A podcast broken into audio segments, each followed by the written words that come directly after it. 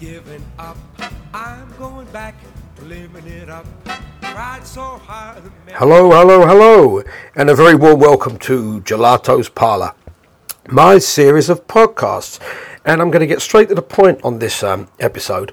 Um, this is one of the funniest stories I think that happened to me in my career, and um, I would say it's among the top five uh, on the road tales that um, is so surreal and so bizarre uh, and, and, and so funny that I am I'm not sure if it really happened, but it, it, indeed it did. And uh, I'll cut right to the chase. This happened when I was in a band called the Chevalier Brothers. Now, the Chevalier Brothers are one of the um, top bands on the circuit, live bands in the, the 80s, and we built up a really big following among younger people. Well, I say younger people, we were young as well. We were only in our early to mid 20s doing this kind of swing music, and uh, people somehow took to it. It was, it was almost new to the people listening to it. And uh, it was great fun. So uh, we used to play basically all the clubs and pubs, which I'll, I'll touch upon on another episode. But we were really the sort of darlings of this university circuit. Now, the university circuit in those days used to have so many different bands. You know, on one night you could see Ian Dury playing, the Pogues, Kirsty MacColl, people like that. And, uh, and in the jazz tent, they'd have people like Acker Bilk and Humphrey Lyttelton. And uh, us, you see, we were booked because we were the. Um, the sort of hip young band on the scene at the time doing this uh, diverse sort of swing music which nobody had really heard.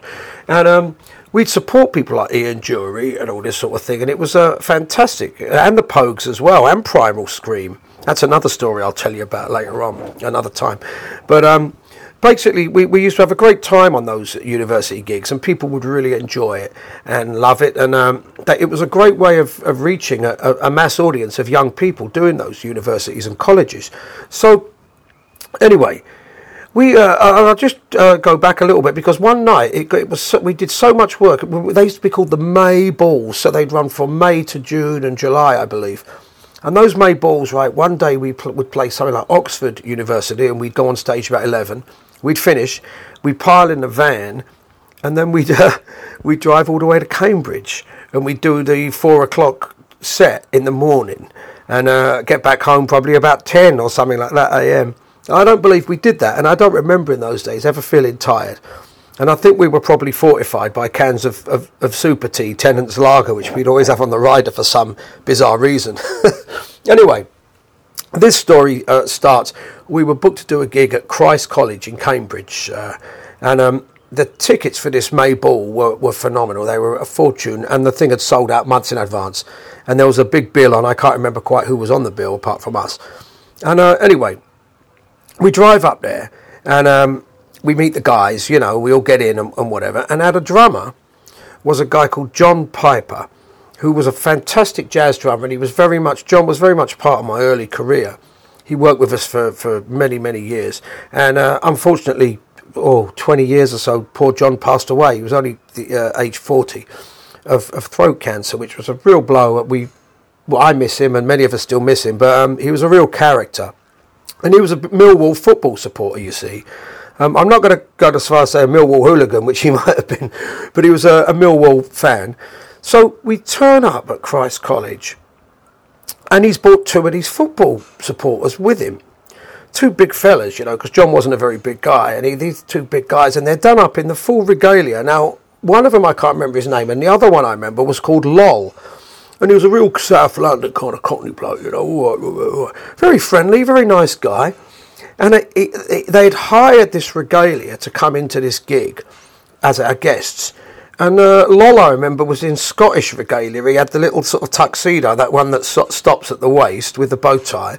And he had a kilt, right? And, uh, and he's mucking about, you know, lifting the kilt up as, as you do, uh, you know, m- messing around. And uh, so what, what happened was, we had a, a, dressing room and we were sharing the dressing room with a, a, few other bands and there was a big tea urn and there were sandwiches and there was all sorts of stuff like salads and coleslaw and all this sort of thing that the um, the college had laid on for us before we played. Now the problem was we used to get there in those days really early. These days I'll I'll turn up to a gig hour or two and that's it. I'll do a sound check.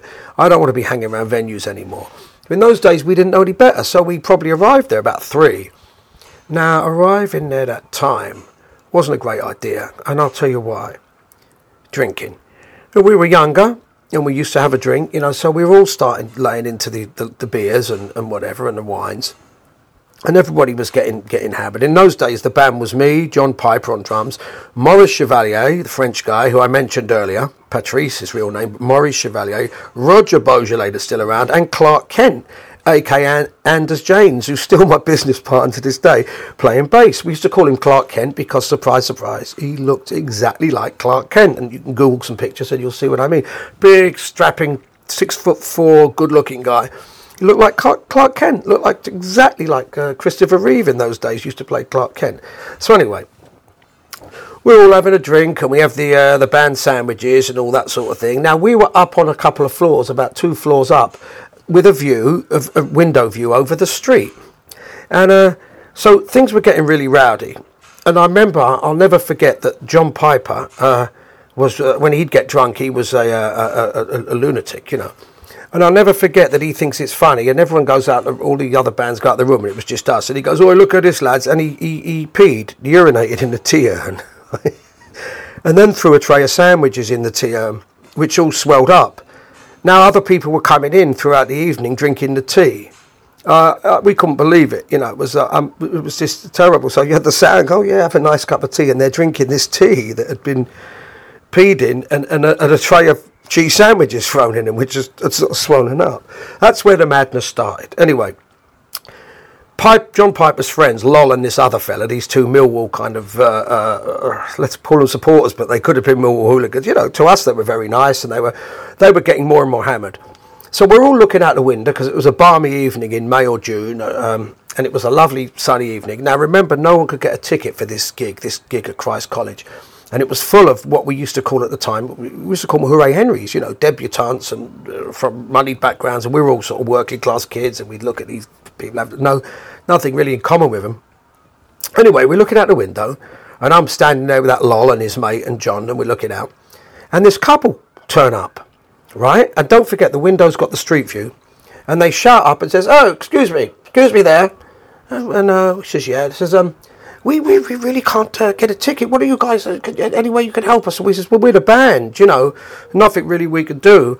And the girl is going, oh, please help us. You know, we really want to get a ticket. We've we've waited and we uh, tickets have run out. And now the guy's done up in the nines in the tuck, in the dinner jacket and all that sort of stuff and the bow tie. And the girl's got the lovely ball gown on.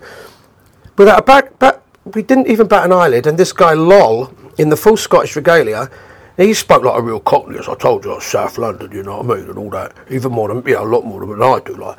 So next thing, he's affected a posh accent, and he's got, oh, you, can I help you with something? They've got, yes, any any chance you can get us in, or Snigs? He goes, he goes, oh, just wait a minute, I'll be back in a second, I'll see what I can do for you. And he's gone over to the catering table, he's picked up a catering tray, massive round steel tray, one of those trays full of coleslaw, and he's gone back laughing, and we're wondering what what is he going to do? What's what's happening here? And he's going, ah, ah, ah, uh, uh, is he going to do what we think he's going to do? Uh, and he and he's poked his head out the window, hiding this coleslaw under the sort of uh, windowsill.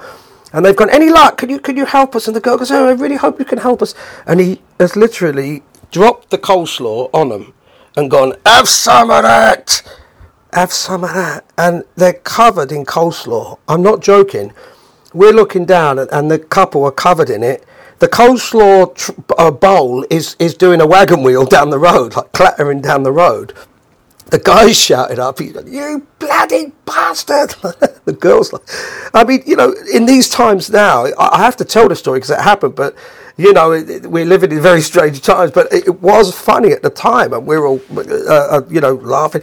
And this couple are covered in coleslaw, and, and that lol is laughing, and we, we can't believe it. Now, the couple have obviously disappeared uh, uh, in, in, in, in absolute shock, and we're, we're all just killing ourselves. So you've had the, the peeing in the tea urn, the couple covered in coleslaw. This is like the Spinal Tap, what rock bands get up to, and we were just a young band playing sort of sort of swing, but we're acting. Like, I mean, it's crazy when when you're young, you don't think.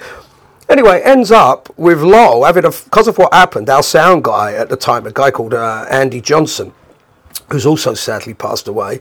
Uh, Andy and Lol have a fist fight right in the dressing room in front of the other bands, and they and we've had to pull them apart this is the, the, the, madness of the evening. And Maurice Chevalier, who was the guy that gave me the name Ray Gelato, you, you, can hear that in one of the other the earlier episodes where I say how I got the name Ray Gelato. Maurice was a crazy cat as well, and he's probably had a few drinks, and he's actually gone. He stood up, and he's gone. Uh, mad? He goes, You want to see effing mad? And he's ju- run over to this wardrobe and kicked it apart.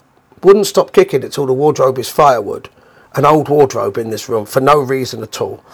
And uh, that was basically the end of the evening. And I think we, I think we got charged in those days hundreds of pounds via our management for this wardrobe, and we ended up going to do the gig. But um, I'm not sure what happened to Lol and his friend. I never saw him again, thank God.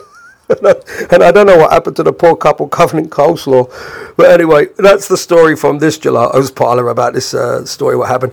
And um, I really hope you're going to continue listening because I, I, have a great time with these. And if you like it, please head over to iTunes and leave a nice little review and a, and a, a little write up about it. You can do that. I would appreciate that. But you've been listening to Ray Gelato, and this is Gelato's Parlour. Take care yourselves, my good friends.